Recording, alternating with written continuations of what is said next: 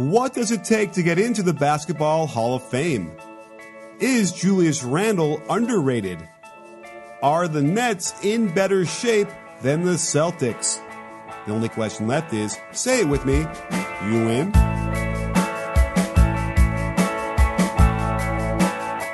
Hey, sports fans, Coach Nick here, and welcome to the B Ball Breakdown Podcast. As always, I am joined by Jared Weiss of The Athletic. Is it The Athletic or is it The Athletic?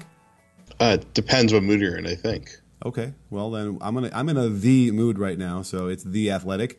And uh, Jared from the road, thank you for uh, hopping on with us today.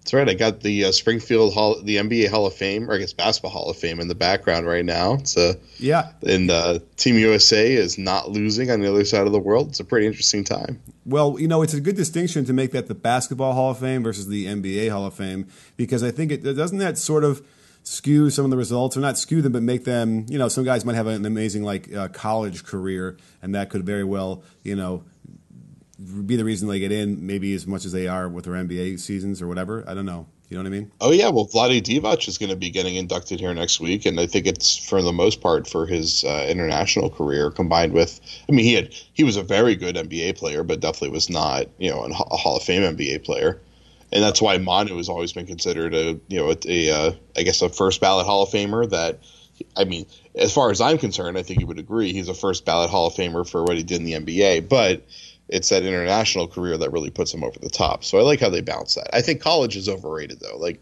college is an amateur level. Um, while it's great and like it's extremely popular, it's like you, you what you achieve in the international level is probably way more valuable than what you achieve at the college level. Yeah, you know what's funny is that maybe like 30 years ago, I would have said, you know, college if you did, you know, or a great college player then, sure that that gives you a bump versus now. And, and then you'd say, well, what's the difference? Oh, there's these the one and duns. But here's the thing about that: how many one and duns are there every year now? Twelve. They're all one and done, pretty much. Yeah. They are. I mean, a pretty pretty strong number of them. Yeah. All I mean, right. I mean, I would be. We should count it. I bet you there weren't more than fifteen in the last uh, draft which is half of the, I mean, half the first round, right? Once yeah. you get in the second round, you're talking about guys who played two years, three years, right? I mean, I, I mean, sure. Crazy. I, I, think, I think, yeah, you're you're accurate in that. I'm I'm thinking about it from a more colloquial perspective. But, but either way, sure. the point being that, like, I'm not even so sure. Yeah, but I'm not even so sure that the one and done thing is, is such a huge effect. I mean, we, are all grinding our hands about whether we should let the high school players back in, all that stuff. It's really talking about affecting such a minuscule amount of players, considering of you know all of college basketball, that um, it, it, really shouldn't have an effect. But I think we can all agree that the level of play, and by the way, I think you know what it is. It's less than one and done. This must be the answer. I just came up with it. Was you know it's the two and duns or the three and duns. Back 30 years ago, you had all four year players players. Maybe it's I think it's 30 years ago. Well, maybe I have to figure out the numbers. So that's when you had all seniors going against all seniors. That was a lot higher level of play, I would argue, than it is now. Even though the skill level is a bit better, and like the athletes are probably better, and even then at that level. Um, that is an interesting thing that might be worth uh, exploring more at some point in the future. What do you think? It's funny. You could maybe even argue that the players coming into the league are better coming into the league now than they used to be, while they're also younger. It seems because uh, I guess just the way that players improve in their youth careers is better than ever before. But yeah, I mean, those teams back in the day were mostly upperclassmen who had been in the program together and knew each other for a long time and had been coached by that coach for a while. So the quality of play, I think, was pretty superior. Although, on the other hand, the quality of basketball 20 years ago was pretty crappy anyway. So I think the teams nowadays probably would beat them anyway just because they play smarter basketball. Yeah, but I wouldn't call it crappy. I mean, we didn't have maybe some of the sort of the dribbling. They didn't shoot as much from the three, but like you know, it was these were they were good, polished players who knew how to play the game. And I don't know. I, I might even argue that most of the one and duns aren't really ready either for the NBA. Um, you know, for every one guy who comes in and really plays well, there's got to be a few that just completely lost and takes them a year and a half, two two seasons before they can figure it out. I mean, right? Like I'm trying to think of the last guy who was like a one and done and was just so polished and ready to go that didn't have any bumps. Um, you know, not to put you on the spot, but like, right? Do you know what I mean? I feel like it's not even that's still a thing. Yeah, I mean, I, I still just think about it as, as guys who are ready for the league and guys who are projects. And the one I always go back to is Dennis Smith Jr. versus Jonathan Isaac. And I remember the one I think I brought this up recently is that I remember tweeting at the time that the Magic made a horrible mistake taking Jonathan Isaac over DSJ because they needed a point guard at the time, and he seemed like a guaranteed, you know, a point guard of the future, and he just seemed like there was nowhere for him to go but up. And I'm always someone who believes in drafting the best player, even if they're a project. And I totally just missed the boat on that one. And looking at Jonathan Isaac now, I think I'd much rather have him than than Smith Jr. Obviously, um, but oh. DSJ, even though he was a one and done guy, he seemed like he was so ready for the league, and it seemed like he was going to be kind of what Donovan Mitchell has become. And he just ended up, at least so far, has been a much less reliable player. Yeah, yeah, we'll see. I think this is a, the, a key year for Dennis Smith Jr. without question. Like this is his chance now. By the way, this would be his uh, what he's played. He's been in the league two years, so like this yeah. is like senior year in college. Like this is yeah the time for him to really show that. Whereas, you know, I mean, listen, Jonathan Isaac. You know, there's been there's been moments. I, I, I did raise my eyebrows even now because I mean, listen, it's obscurity playing in Matt in Orlando as it is, um, but you know, I still think that he is I guess you want to reclassify him as from going from a project to now some a solid NBA player. Is that where you were going with this? I think he's starting to take the leap to being a good starter, and you know, and uh, is showing some of the potential that can make him an All Star one day. Interesting. Okay. He's um, he's very far from that potential, you know, completing that potential. But I think last year it emerged that he could have could have pretty massive defensive impact and is figuring out how to be a scorer. And you know, with his size, yeah, he can be really really good. All right. Well, you know what? Uh, I, I, will now put Jonathan on, Isaac on notice. I will be watching you. I will have my eye on you a little bit closely now because Jared told me to. So we shall see. But uh, it's an interesting moment. You know, it's funny. I was at a um, a, uh, a, run uh, last week, la- uh, last Wednesday night at, at USC, and like well, a lot of uh, pro, like European pros, were playing. It's sort of open, but they had, they had refs and there was a few like pretty good high school players involved in there too. But I just felt like it was just a st- startling reminder. Having, yeah, it, I guess it had been a while since I sort of watched an open run with refs like that. The game is just so different now than it was, you know, 20 years ago. Like I feel like in a gym with pros in that setting, you know, there would have been ball movement, there would have been some weak side screens you know, now literally it was like you know one on one, rotating one on one, and every because everybody can now handle the ball pretty well. Everyone can shoot off the dribble pretty well, and they're all allowed to do that. And um, it was really striking to me, just to throw this out there, that like you know, if if this is the metamorphosis of the game is gone in the last twenty years, like I can't only imagine, you know, what's going to happen, you know, 10, 15 years from now, and what the game is going to look like what's really funny is that I just had the exact same thing happen where I just got back from New York where I was watching a run and Julius Randle and Enes Kanter were going one on one, and that was kind of like the featured matchup of this of this pickup game. And Randle every single time wanted to take him ISO from the winger from the top of the key. And Randle was, I think it's because Randle was working on a step back three, which is there, by the way. I oh. mean, it was one game, we'll see, but like he, it looked pretty good. Um, you know, Randle is showing really good wing skills, and so he was just. You know, I feel like even three years ago, Randle would have tried to take him out to like kind of the short corner area and try to drive at him from 15 feet. But Randle was just treating him like he was a wing and was trying to get him out 25 feet, put him, you know, put him on an island and get by him, and it was working because Randle's handle has gotten very good and he's really got that step back J going from three now. So he's he's going to score a lot of points for New York this year, that's for sure. But it was interesting to see the way that his approach was just a lot different, and I think probably during these summer runs, a lot of these guys are trying to work on some of their perimeter skills, and so that's why they're focusing on that. Yeah, Although you know, it's not, funny. I feel like I'm one of the only Randle apologists out there because. I've been having to defend him. I think he's, you know, even earlier in his career when he simply would only go left, eh, which is probably still the case. Well, do you see him go right at all? Yeah, he went right. He did. All right. He's still. I mean, he still is like clearly stancing himself like he's trying to attack left. But yeah, he he had one where he caught Kanter on his hip and was able to get around him and finish. I can't remember which hand he finished with, but he drove down the right seam. Okay. Yeah. Great. I mean, and, and again, finishing the left hand isn't such much of an issue. It's if you go to the right, you can always come back, and it hasn't affected him. You know that that's the thing is he's a he was a monster. He was a beast, a double double machine, and last year, you know, again, people probably weren't paying much attention to New Orleans for a lot of that year after AD's issues. That you know he, he was twenty one point four points a game, and he shot fifty two percent from the field, and he did shoot thirty four percent from three and almost three a game. And I, I think I did. I know I did a video on the on the Pelicans what they're going to look like, and I know I spotlit him at least for a minute. Um, He's good, and he's a handful. And all right, so maybe he's not like the most amazing player on defense, but he's going to certainly out, outweigh that, I believe, on the offensive end enough. Uh, where you know he's he's just uh, I, I, don't know how teams are going to handle him, especially with a you know a different team this year with more space. And now if he, and if he really can, I, I would have no you know problem saying yeah he'll shoot better than thirty five percent from three. I think this is the progression that we see him going on. And uh, how do you you know I don't think that he's going to be easily stopped.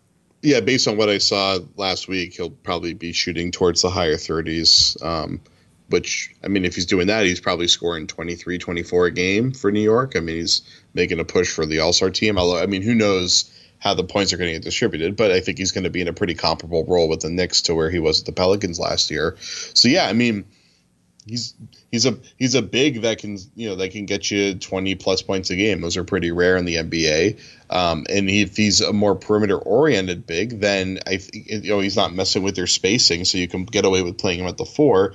And then the question is really just can he can he have the attentiveness and the intensity to defend in a switching scheme? If he can then randle could be a very valuable player. Right. and, and he's going to play he should play center well, so that's the thing is he's a little undersized defensively to play center, but he's six nine, so he can do it. It's just that it's just that we. I mean, he has like a Draymond Green like physical profile, right? right? So the question with him is mostly about the mental side. That's what makes Green great. For one, I mean, he's getting paid what nineteen a year on average. I think that's a totally reasonable yeah. market value for him.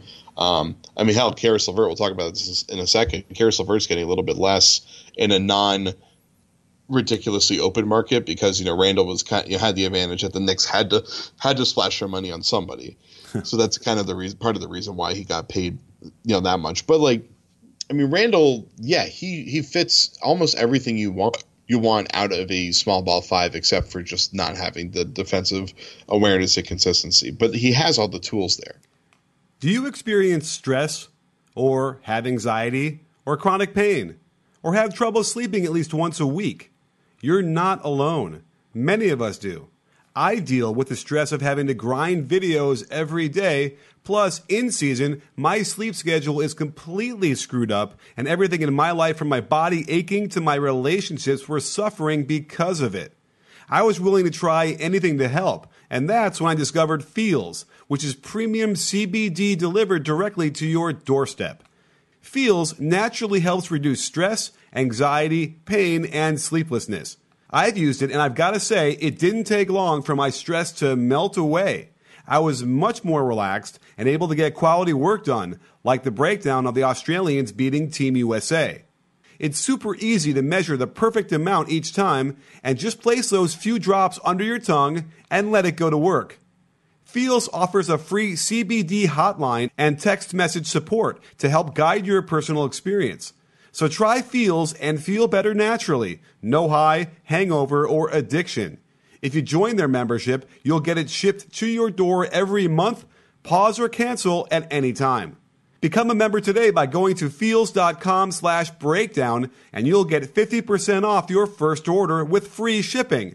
That's F-E-A-L-S dot com slash breakdown to become a member and get 50% automatically taken off your first order with free shipping. Join me in reducing the stress and anxiety in your life and head over to feals.com slash breakdown. I'm looking forward to seeing the Knicks because, you know, they got some pieces and it's a question of whether they can actually, um, you know, get them to play together and play like a team and all the all those tropes that we hear from coaches. But certainly they have something there, and, and I, I, always think that you know Randle is, is a guy that that gets uh, you know the short end of the stick a lot of the time when people are talking about the NBA. But let's talk about Caris LeVert a little bit because you know that's the the one bit of news we've had this week where he signed an extension with the Knicks, the Nets. And it seems like Brooklyn is, you know, again, if you had to, is there a more sort of impressively run team the last two, three years, uh, two years than the Brooklyn Nets? They're they're high up there.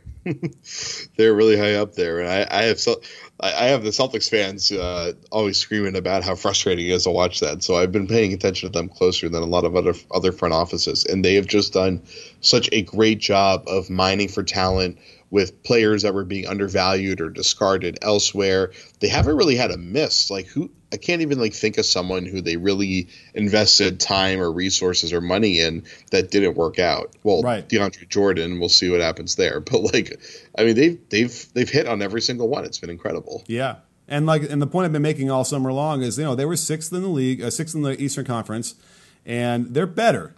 They're going to be better. Now, again, the whole Eastern Conference is going to be kind of wacky now, but um, they're better now. Do I infer from the your Celtics, you know, uh, bat phone that are they nervous they're going to be a little bit worse this year? The Celtics are going to be worse. I mean, they're fourth I mean, in the conference, almost one, just about you know, 49 games winning, but they put Kemba in there. What do they think? What's the Celtics beat right now? Uh, yeah, I, I, think they're looking to be in the mid to high 40s as their most likely outcome. So, so same as I, they were. Yeah, I think I think they're probably going to be in a pretty similar position. I mean, last year went pretty poorly, so I mean they, they, could they could still with all the talent that they have in the wings there, if those guys are all playing really well, they could take another step forward even with everything that they've lost. But I, I just I think it's reasonable to project them as being a mid tier Eastern Conference team. I mean, somewhere between the third and sixth seed is probably the best, you know, best guess with them. So yeah, all right. Then it sounds a little bit unreasonable to expect like the Nets could could uh, step over them, but it's not completely unheard That's of to see a young team. What's that? That's not unreasonable. They have Rodions Kurucs. It's very possible. I like Kurucs, by the way. Yes, he's a you know uh, you can plug him in a lot of different places. And uh, they lost Jared Dudley, but they they replaced uh, him and uh, others with uh, some serious talent with Kyrie uh, yeah, I guess the only thing is, is it almost doesn't matter. It's, they have a free season at this point because they're waiting for Durant to come back, and uh, you know, hopefully he comes back even somewhat close to his normal powers.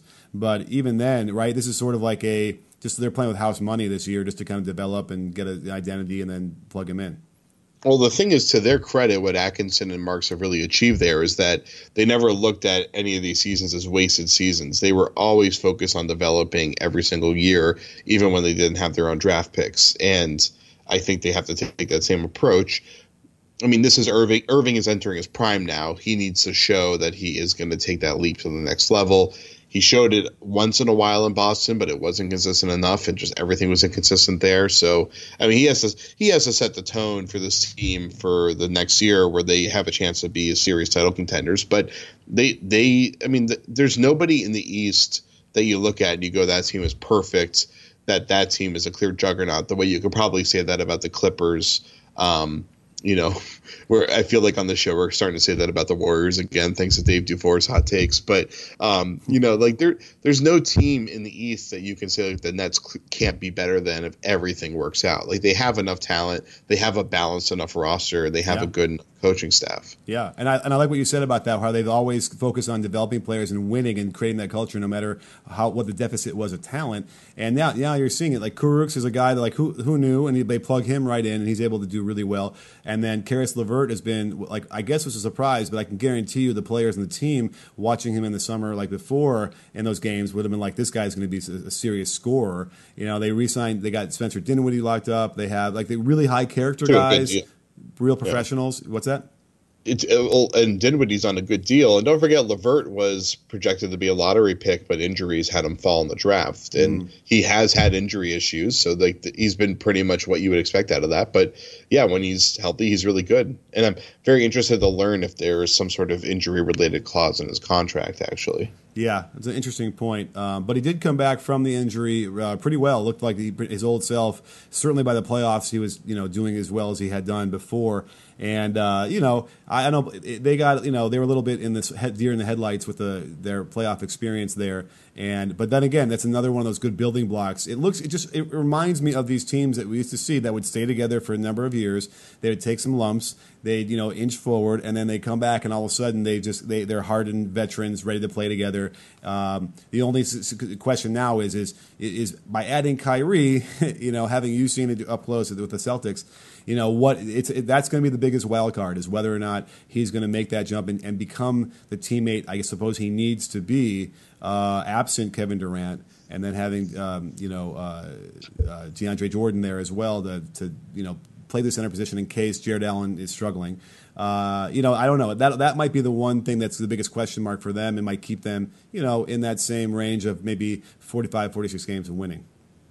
Yeah, and you know, you just have no idea what to expect expect with Kyrie right now. And I'm not saying that based on just the traditional Kyrie Irving uh, slander, but just that he hasn't talked at all. I think the last time he talked publicly was his uh, was his outgoing press conference uh, after they lost the final game of the season. Like he hasn't spoken publicly, uh, at least or like interacted with the media. Rather, he's made some statements right uh, since signing with the Nets, but he's been a total ghost which is kind of crazy because he's been in New York most of the time. I still don't get it. But so, you know, Kyrie should have came out and said he's learned from you know the mistakes that he's made and stuff like that. He has a plan for how he's gonna you know make sure that that, that what happens in Boston doesn't happen in Brooklyn. And you know what happened in Boston last year was a pretty remarkable um, confluence of events happening simultaneously.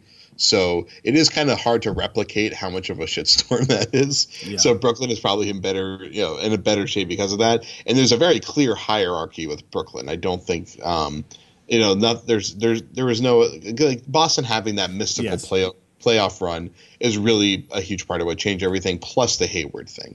So you know, Brooklyn, I think their hierarchy is pretty clearly set in stone and then they're going to go through that next year with KD returning. But I, I don't really think it's going to be an issue, obviously, between Kyrie and KD. Okay, that's an interesting point. Now, if you're watching the FIBA games, I did a breakdown on the uh, the Pumas beating the uh, Team USA, um, and um, they uh, Kemba Walker didn't start in that game. Very strange. But when you watch him, he's unstoppable. Like the guy is amazing. He again, he, he did start against Canada, a, a much weaker team, and they won pretty easily. Didn't play a ton of minutes. Um, but you know, just to wrap this up with uh, the notion of Celtic, the Celtics plugging Kemba Walker in there. I mean, this guy looks. here's the thing. I think you know we've seen this before, where guys, you know, they're working out all summer long with Team USA. They have a good tournament, and they come right in and they hit the ground running in the NBA because they're still in shape and they're still, you know, all tuned in, whatever. And I feel like Kemba Walker's ready to do that and come in. And again, and by the way, he's playing with half the Celtics team already. So that that might actually smooth that hierarchy out as well. Because in my mind, there's no question if they let him be the man and he's the guy running everything like that, the way he should be, like he's doing with Team USA, then the Celtics should be able to take a jump and go up. You know what's funny is so you know we were just talking about that LeVert contract, and he's one of these restricted free agents that's up for an extension, and you got guys like uh, I think Siakam is up, right, and then Jaylen Brown, Brandon Ingram. Uh, but you know, but the you know same draft class guys, uh, Buddy Hield I think is as well. Mm-hmm. Uh, it's I'm really interested to see how that LeVert deal is going to impact those guys because Jaylen is out there playing. Uh, he's playing leading up into his contract negotiation phase, playing pretty well at least it's so far for Team USA.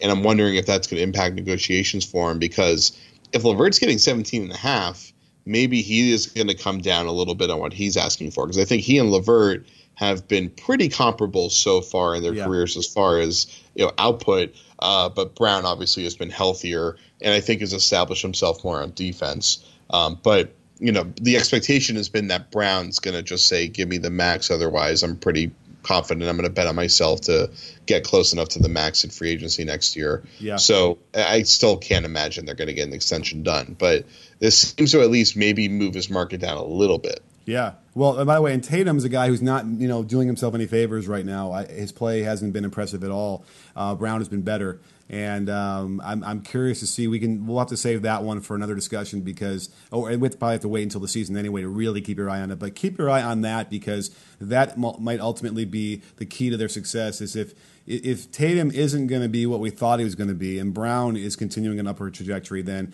they're going to have to slot their roles that certain way, and Tatum's going to have to be willing to do that. And if he does, then they'll be good because then he'll be a third or third guy, and that's good versus a second or first guy, which I don't know if he's getting there right now.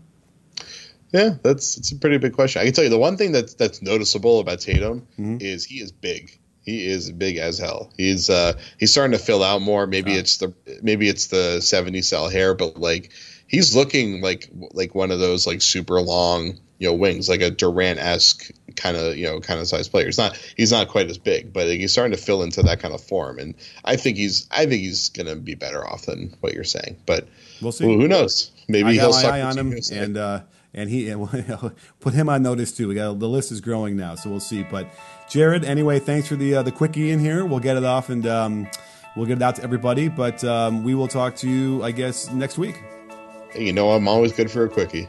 Uh, awesome. Well, thanks for coming on the show. Thanks for listening. And don't forget, sports fans, at B-Ball Breakdown, not a channel, we're a conversation. You in? Are you in, Jared? I'm in Springfield.